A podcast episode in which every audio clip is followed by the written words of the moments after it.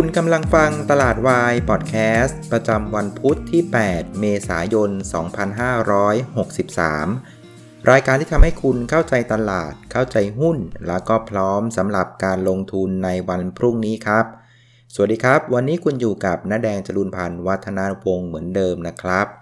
สำหรับเทปนี้นะครับก็ต้องขอบคุณคุณนัทนิชานะครับเป็นผู้ร่วมบริจาคหรือว่าโดเน a ให้กับ รายการตลาดวายพอดแคสต์นะครับ กราบขอบพระคุณมาณที่นี้นะครับ ขอให้มีสุขภาพแข็งแรง แล้วก็ประสบความสำเร็จในการลงทุนนะครับ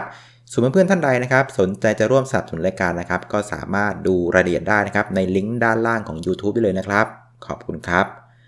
สำหรับวันนี้นะครับก็ต้องยอมรับว่าปู่เซตเราเนี่ยก็แก่พอสมควรแล้วนะครับ วิ่งมาแรงๆเมื่อวานนี้ เรียกว่าหุ้นมีหุ้นชนซิลลิงกัน 20 กว่าตัว ก็ต้องพักกันบ้างนะครับ เดี๋ยวหัวใจจะวายนะแกก็แก่แล้วนะ อายุประมาณรู้สึกจะ 44 ขวบแล้วนะครับ ก็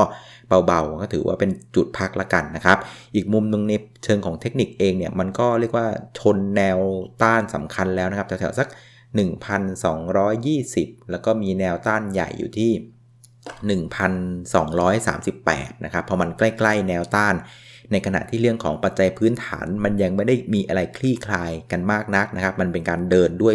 ความคาดหวัง เพราะฉะนั้นมันก็เป็นเรื่องที่ไม่แปลกนะครับที่จะเริ่มเห็นแรงขายทางกำไรกันแถวๆสัก 1,220 นะครับ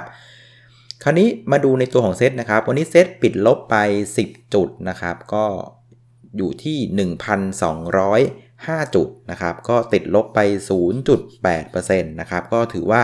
ลงตามภูมิภาคเอเชียนะฮะ วันนี้เอเชียก็ลงกันเฉลี่ยประมาณสัก 1-3%นะครับ แต่จะมีหล่ออยู่คนเดียววันนี้ก็คือประเทศญี่ปุ่นนะครับ วันนี้ญี่ปุ่นเนี่ยบวกไป 2%นะครับ นิเคอิปิดที่ 403 จุด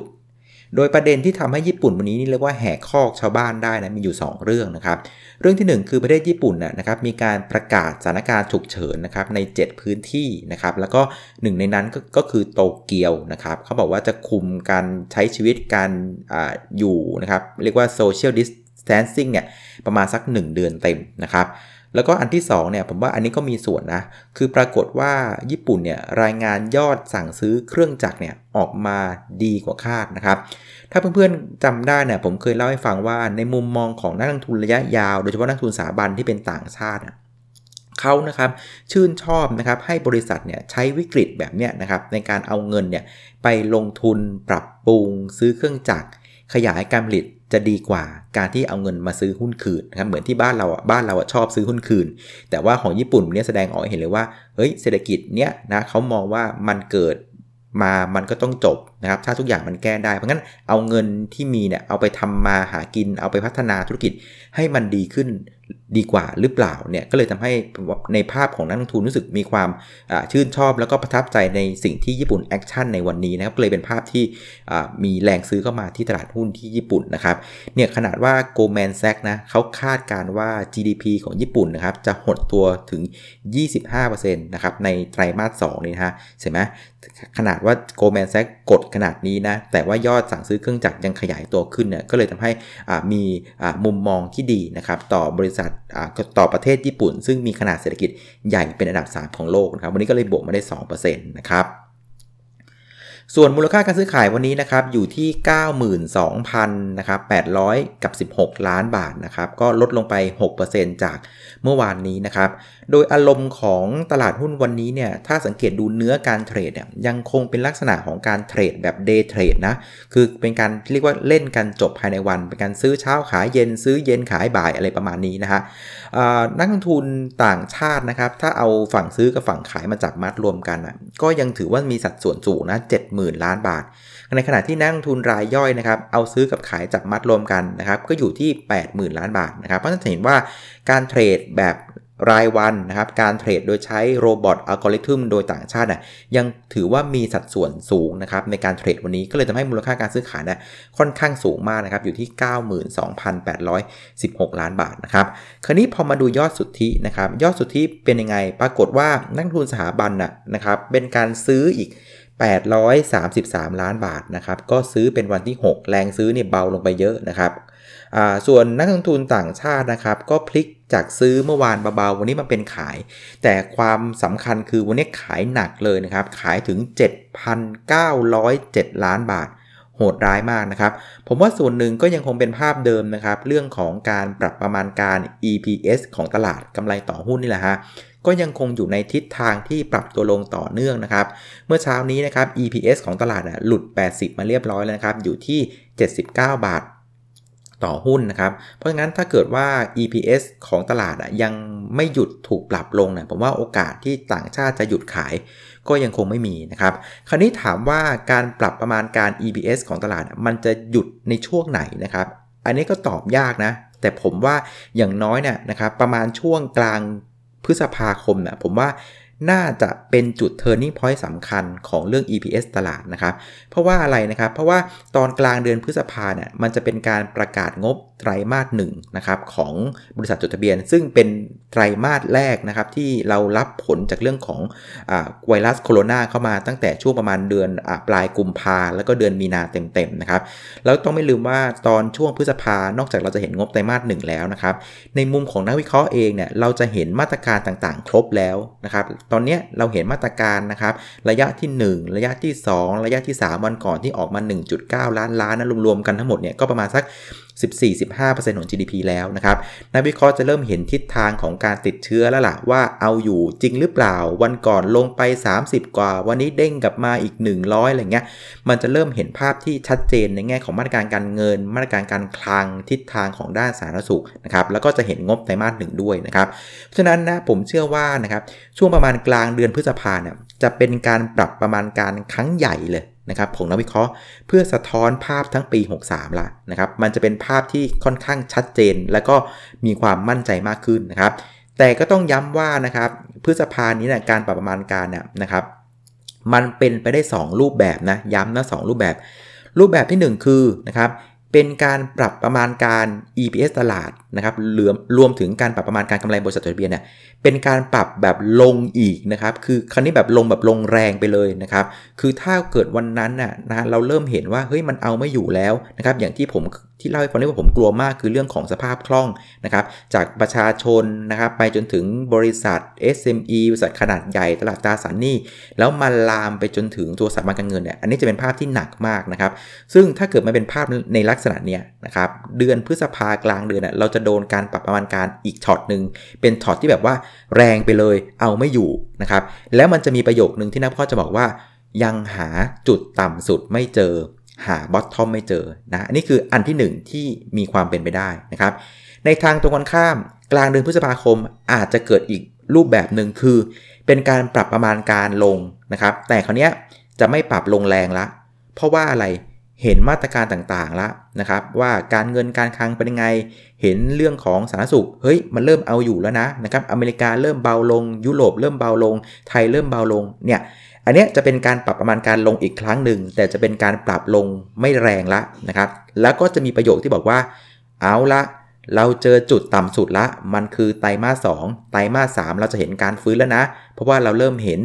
มาตรการการเงินการคลังมันเริ่มทำงาน การควบคุมในด้านสาธารณสุข เฮ้ยมันเริ่มทำได้แล้วนะ อันเนี้ยจะเป็นภาพของการปรับลงแต่ลงไม่แรง แล้วจะมีประโยคว่าเจอจุดต่ำสุดแล้วในไตรมาสสถ้ามันเป็นภาพเนี้ย หุ้นน่ะจะปรับตัวขึ้นเลยนะ ตั้งแต่กลางเดือนพฤษภาคมขึ้นสวยๆ และขึ้นเร็วๆด้วยนะครับ แต่ถ้าออกมาเป็นเคสแรกคือปรับลงแรงๆ แล้วบอกว่าหาบอททอมไม่เจอเนี่ยอันนี้มีโอกาสทำ new low 969 อาจจะเอาไม่อยู่นะครับ เพราะงั้นไฮไลท์สำคัญนะครับ ยังคงเป็นเหมือนเดิมเลยบังเอิญจริง ๆ ว่า อย่างที่คุยมาตลอดว่านักลงทุนระยะกลางนะครับนักลงทุนระยะยาวนะครับไฮไลท์สำคัญคือหลังสงกรานต์จนถึงกลางเดือนพฤษภานะครับเรายังคงโฟกัสอยู่นี้เป็นสำคัญนะครับ จาก ตอนนี้มี 3 ประเด็นแล้วนะ 1 คือเรื่องสภาพคล่องที่คุยกันไว้ใช่ไหมครับ อันที่ 2 ที่คุยวันก่อนคือเรื่องของความสามารถในการรองรับผู้ป่วยของประเทศไทยนะครับจำนวนเตียงที่จะเอาผู้ป่วยอยู่นะครับ แล้วก็อันที่ 3 ก็คือเรื่องของการปรับประมาณการ EPS ของตลาดนี่แหละ จะปรับลงแรงๆไปเลย หรือปรับลงลงเบาๆ แล้วบอกว่าเจอจุดต่ำสุดไปแล้ว อันเนี้ยกลางเดือนเสื้อผ้าเรียกว่าเป็นจุดสำคัญ turning point ของปีนี้เลยนะฮะ เพราะฉะนั้นพลาดไม่ได้เลยนะเพื่อนๆนะครับช่วงนี้ทำงานอยู่บ้านนะครับ อย่าลืมฟังหุ้นไปด้วย อาจจะไม่ต้อง action ก็ได้สำหรับนักลงทุนระยะกลางระยะยาว แต่ว่าคุณจะต้องรู้ว่าไฮไลท์สำคัญคือกลางเดือนพฤษภาช่วงนั้นเตรียมตัวให้พร้อมเลยนะครับเอาละครับ คราวนี้มาดูที่ตัวหุ้นกันบ้างนะครับ หุ้นที่ปรับตัวขึ้นวันนี้เด่นที่สุดก็จะเป็นตัวของ g u f Energy นะครับ วันนี้บวกมา 4%นะครับ ปิดที่ 168 บาทนะครับ แต่ว่าจริงๆ ตัวนี้เนี่ยวันนี้ขึ้นไปทำไฮถึง 178 บาท 50 สตางค์นะครับ ก็ถือว่าพาทัวร์ไปหนึ่งรอบนะครับ พาทัวร์เสร็จปุ๊บนะครับ ก็ประกาศข่าวว่าผู้ถือหุ้นเนี่ยก็อนุมัติให้ทำการแตกพานะครับจาก 5 บาทเป็น 1 บาทนะครับ เพื่อนๆมักจะมือใหม่มักจะถามว่าแตกพามันดีหรือ หรือว่ามันทำให้ปัจจัยพื้นฐานมันเปลี่ยนหรือเปล่านะครับคำตอบก็คือ การแตกพาเนี่ยไม่ได้ทำให้ปัจจัยพื้นฐานเปลี่ยนเลยนะครับ เพียงแต่ว่าเป็นการเปลี่ยนจำนวนหุ้นล้วกันพูดง่ายๆนะเพื่อนนึกภาพนะมีเหรียญ5บาทอยู่ในมือ 1 เหรียญนะครับการแตกพาคือเปลี่ยนจากไอเหรียญ5เป็นเหรียญบาท 5 เหรียญอยู่ในมือ เพราะงั้นผมถามว่าในมือของท่านน่ยมีเงิน 5 บาทเหมือนเดิมไหม คำตอบคือมันคือ 5 บาทเหมือนเดิม แค่เปลี่ยนจากเหรียญ5บาท ไปเป็นเหรียญ1บาท 5 เหรียญ นี่คืออาการเดียวกันนะครับ เพราะฉะนั้นในเคสของตัวของกราฟเอเนจีนะครับ ถามว่าหลังแตกพาจะเป็นยังไง 1 คือพื้นฐานเหมือนเดิม 2 ราคาเหมาะสมตามปัจจัยพื้นฐานก็ต้องเปลี่ยนลงไปก็ต้องหาร 5 ด้วยเพราะว่าเป็นเหรียญบาท 5 เหรียญเนาะเพราะฉะนั้นราคาเหมาะสมคอนเซนแซสเนี่ยผมเข้าไปดูมันอยู่ที่ประมาณสัก 170 บาทนะครับก็จับหาร 5 ราคาเหมาะสมใหม่มันก็จะเหลือประมาณสัก34 บาทนะครับ ก็ในโดยโดยพฤติกรรมการอนุมัติ แตกพาแล้วนะครับ ก็หลังจากอนุมัติแล้วเนี่ยก็จะใช้เวลาไม่น่าจะเกิน 2 สัปดาห์นะ ก็จะน่าจะมีการเทรดบนพาใหม่แล้ว ก็เข้าใจว่าสัปดาห์หน้าเราก็น่าจะเห็นการเทรดพาใหม่นะ ก็จำไว้แล้วกันว่าถ้าเทรดพาใหม่ ราคาตามปัจจัยพื้นฐานที่คอนเซนแซสทำไว้ก็อยู่ประมาณสัก 34 บาทนะครับ ส่วนอีกตัวหนึ่งนะครับก็จะเป็นตัวของกลุ่มธนาคารนะครับ วันนี้รวมกลุ่มจับมือกันขึ้นเลยนะครับ มีธนาคารไทยพาณิชย์ กสิกรไทยแล้วก็แบงก์กรุงเทพนะครับก็ทั้ง 3 ตัวเนี่ยขึ้นกันเฉลี่ยประมาณสัก4%นะครับผมว่าหลักๆนะ่ะมันเป็นอาการของการมาเอาปันผลนะนะครับเพราะว่าพรุ่งนี้คือวันที่9นะครับเมษาเนี่ย ทาง SCB เนี่ยจะมีการขึ้นเครื่องหมาย XD นะจะจ่ายปันผล 4 บาทนะครับในขณะที่กสิกรไทยนะครับก็จะขึ้นเครื่องหมาย XD เหมือนกัน ก็จะจ่ายปันผล 4 บาท 50นะครับก็รวมๆกันนะครับก็จะจ่ายปันผลดิวเดนยิวเนี่ยคิดกับราคาปิดวันนี้นะก็จะอยู่ประมาณสัก 4 บาทอะ 4.5%ถึง5%นะครับ ในขณะที่แบงก์กรุงเทพเนี่ยจะขึ้นเครื่องหมาย XD วันที่ 21 เมษายนนะครับ ก็จะให้เงินปันผล 5 บาท ก็จะเป็นดิวเดนยิวประมาณสัก 4.7%นะครับ เพราะงั้นวันนี้ที่กลุ่มแบงก์ขยับเข้ามาเนี่ยเดาว่าน่าจะเป็นเรื่องของการมาดักเอาขึ้นเครื่องหมาย XD วันพรุ่งนี้ที่ 5%นะครับ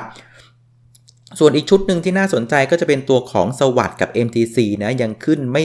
ลื่นขึ้นไม่เลิกนะ วันนี้ขึ้นอีก 8%นะครับ ผมว่าประเด็นหลักๆเนี่ยมันมาจากเรื่องของมาตรการที่คอรมออนุมัติเมื่อวานนะครับเกี่ยวกับเรื่องของการเยียวยาช่วยเหลือเศรษฐกิจนะครับก็เป็นวงเงินประมาณสัก 1.9 ล้านล้านบาทนะครับที่ว่าคิดเป็น 11%ของขนาด GDP บ้านเรานะครับ แต่ว่าจริงๆต้องดูเนื้อนะครับ คือสิ่งที่รัฐบาลอนุมัติมารอบนี้เนี่ยมันมองได้2 2ด้านนะสำหรับกลุ่มไฟแนนซ์นะหนึ่งคือเป็นการประวิงเวลาไม่ให้เกิด NPL เร็วขึ้นนะครับ คือถ้ารัฐบาลไม่ทำอะไรเนี่ยก็เชื่อขนมได้เลยว่าหนี้เสียเนี่ยมันจะเกิดขึ้นเร็วมาก ทั้งในภาคครัวเรือนนะครับ ภาคของ SME นะครับ เพราะงั้นมาตรการเนี้ยประเด็นที่ 1 คือเป็นการประวิงเวลาไม่ให้เกิด NPL เร็ว นะครับงั้นพยายามดึงระยะเวลาไว้นะครับ อันนี้ก็เป็นการช่วยนะครับ พวกผู้ประกอบการพวกไฟแนนซ์ก็ผ่อนคลายไปประมาณหนึ่งนะครับ ประเด็นที่ 2 คือนะครับเงิน 1.9 ล้านล้านอะส่วนหนึ่งเนี่ยเป็นการเรียกว่าให้แบงก์ชาติน่ะสามารถเข้าไปช่วยเหลือ ตลาดตราสารหนี้ได้นะครับก็คือพวกพวกของก็เรียกว่าหุ้นกู้เอกชนนะครับซึ่งเจ้าพวกบริษัทไฟแนนซ์พวกนี้นะครับหคือมันไม่ใช่ธนาคารพาณิชย์ เพราะฉะนั้นมันไม่สามารถระดมเงินฝากได้ใช่ไหมมันก็ต้องไปกู้ชาวบ้านเข้ามาแหละไปออกหุ้นกู้อะไรต่างๆคราวนี้ถ้าเกิดว่าเศรษฐกิจไม่ดีเนี่ยการโรเวอร์หุ้นกู้ การคืนหุ้นกู้ การถ่ายถอนหุ้นกู้ มันจะลำบากนะครับเพราะฉะนั้นมาตรการเหล่านี้ก็เป็นการช่วยบอกว่าแบงก์ชาติเฮ้ยมึงเข้าไปช่วยเขาหน่อยสิถ้าเกิดพวกบริษัทพวกนี้นะครับ ไม่สามารถหมุนหุ้นกู้ได้ทันอะคุณอะนะครับก็ต้องเอาเงินเนี่ยไปซื้อหุ้นกู้เขาเพื่อให้เขาสามารถดำเนินชีวิตต่อไปได้นะครับงั้นเพื่อนสังเกตว่ามาตรการที่รัฐบาลออกมารอบเนี่ยนะครับสำหรับกลุ่มไฟแนนซ์นะหคือมันเป็นการประวิงเวลาไม่ให้เกิด APL เร็วนะครับอันที่ 2 คือเป็นการช่วยของในเรื่องของสภาพคล่องนะครับเพราะฉะนั้นแปลว่าเหล่านี้นะครับไม่ได้เป็นการช่วยในเรื่องของการเติบโตนะ แต่เป็นการต่อลมหายใจ แล้วก็ช่วยไม่ให้เขาล้มนั่นเองนะครับ มันก็เป็นการปรับตัวขึ้นมาด้วยความผ่อนคลาย ไม่ได้ปรับตัวขึ้นมาด้วยเรื่องของการโตนะครับ ส่วนกลุ่มที่ติดลบวันนี้นะครับ 3 ตัวก็จะมีตัวของปตทนะครับอ่า6% Advance 4%แล้วก็ปตทสพ5%นะครับประเด็นของปตทกับตัวของ ปทสพนะครับก็ได้รับอนนิสงมาจากเมื่อคืนนี้ที่น้ำมันมันปรับตัวลง 9%นะครับ แต่ว่าสิ่งที่สำคัญจริง ๆ ของกลุ่มนี้คือวันพรุ่งนี้นะฮะประมาณ 3 ทุ่มนะครับสหรัฐ รัสเซียนะครับซาอุ แล้วก็อาจจะมีเพื่อนๆ กลุ่มโอเปกเนี่ยจะร่วมประชุมกันเพื่อหาทางออกในเรื่องของอประเด็นเรื่องของอสงครามราคาน้ำมันนะครับว่าว่ามันจะเป็นยังไงเพราะงั้น พวกหุ้นกลุ่มน้ำมันอะมันก็จะกึกกักกึกกักนะรอประเด็นนี้อยู่นะครับแต่ว่าย้ำว่าเพื่อนๆอย่าลืมนะต่อให้ทั้ง 3 คนน่ะจับมือกันนะครับแล้วก็ร่วมกันลด อุปทานคือลดกำลังการผลิตน้ำมันลงได้นะะวันละ 10ถึง15 ล้านบาร์เรลก็ตามนะลดได้นะช่วยกันนะ10ถึง15 ล้านบาร์เรลก็ตาม แต่ต้องไม่ลืมว่าความต้องการใช้น้ำมันวันนี้เนี่ยมันลดลงไปแล้ว 30 ล้านบาร์เรลนะครับเพราะงั้นถ้าเอา 10ถึง15 ล้านบาร์เรลเทียบกับ 30 ล้านบาร์เรลที่อุปสงค์มันหายลงไปน่ะสุดท้ายนะครับภาพของอุตสาหกรรมน้ำมันคือ มันก็ยังคงเป็นภาพของการ oversupply อยู่ดีก็คือมีมี มี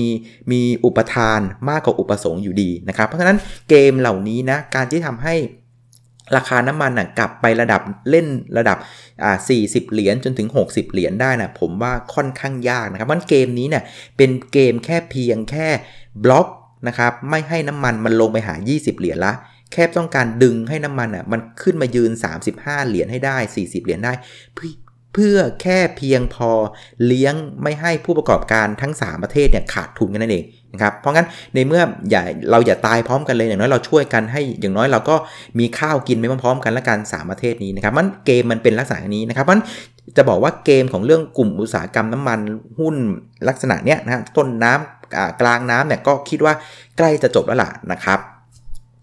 เอาละครับพรุ่งนี้เนี่ยตลาดจะเป็นยังไงนะครับ ผมว่าพรุ่งนี้ตลาดก็คงจะเกรงๆนะ เกี่ยวกับเรื่องของกลุ่มน้ำมันนี่แหละนะครับเพราะว่ากว่าจะคุยกันมันก็3ามทุ่มของวันอาทิตย์เนาะก็ไม่รู้ว่าจะตีกันหรือเปล่านะครับเพราะงั้นภาพของตลาดพรุ่งนี้เนี่ยก็เดาว่านะน่าจะเป็นลักษณะของการไซด์เวย์นะครับบนกรอบใหม่ที่เมื่อวานผมให้แล้วนะครับกรอบใหม่เมื่อวานของเราคือกรอบล่างคือ 1164กรอบบนคือ 1238 นะครับ ก็เพราะฉะนั้นสลับสายที่เป็นเก่งกำไรสายเทรดนะ คุณก็สามารถใช้กรอบเนี้ยในการเทรดได้นะครับ แต่ย้ำว่าช่วงนี้ถ้าเกิดจะเทรดนะก็อย่าเพิ่งไปดูงบอะไร เพราะงบมันคงจะพังซะส่วนใหญ่ของบ้านเรานะ เน้นนะครับว่าตลาดไปคาดหวังเรื่องอะไร